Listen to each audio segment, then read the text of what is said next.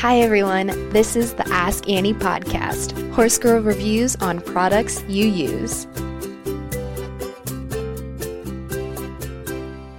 Hi everyone, this product was first introduced to me by my coworker and friend Katie Kleinbell.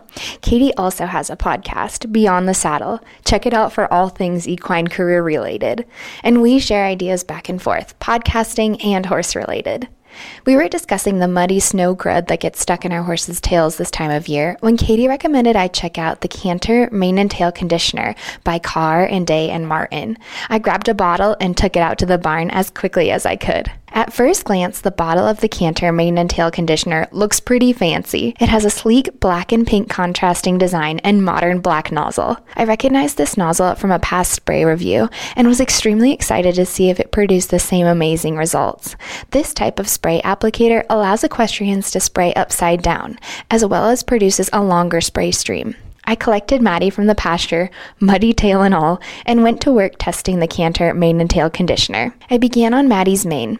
It's still relatively short from being maintained over the summer, but it is definitely unruly, and with Maddie standing at 16 hands and me at 5'4", I sometimes have a hard time reaching every strand. As I mentioned before, however, the Canter Mane and Tail Conditioner bottle allows for a longer spray time, which in turn allows me to cover a wide surface area of mane in just a few sprays.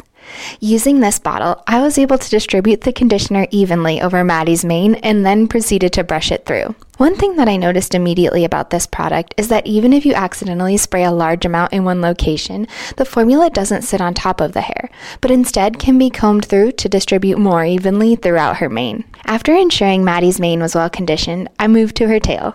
As I mentioned before, the weather here in Colorado is messy to say the least. There's snow and mud and thawing and freezing, and all of that seems to be the perfect recipe for tangling Maddie's thick tail. I generously applied the Canter Mane and Tail Conditioner to Maddie's tail, making sure to get even the deepest layers of her tail with the spray. It was at this point that I also tested the upside-down function that this modern spray applicator allows for. Sure enough, the spray stream was strong and consistent when held upside down as well. As I combed the Canter Mane and Tail Conditioner through Maddie's tail, I subconsciously ran my fingers through her thick strands, and upon doing so, realized just how well this conditioner worked.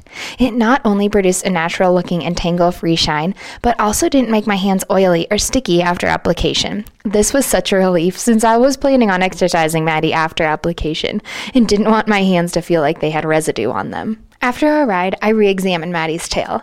It still had the same shine and bounce that I had noticed prior to our workout and hadn't picked up any dust particles from our indoor arena.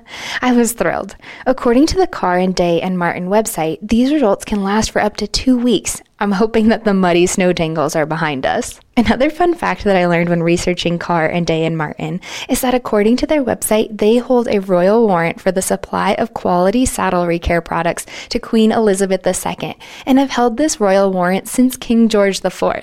I thought it was pretty neat to think that Maddie's tail and the tail of a royal steed have had the same conditioner in them. Overall, I appreciated how this product not only looked high class, but also functioned as such. It left Maddie's tail feeling clean and strong, and my hands feeling clean as well. For more information on Canter Mane and Tail Conditioner, please visit carrdaymartin.co.uk.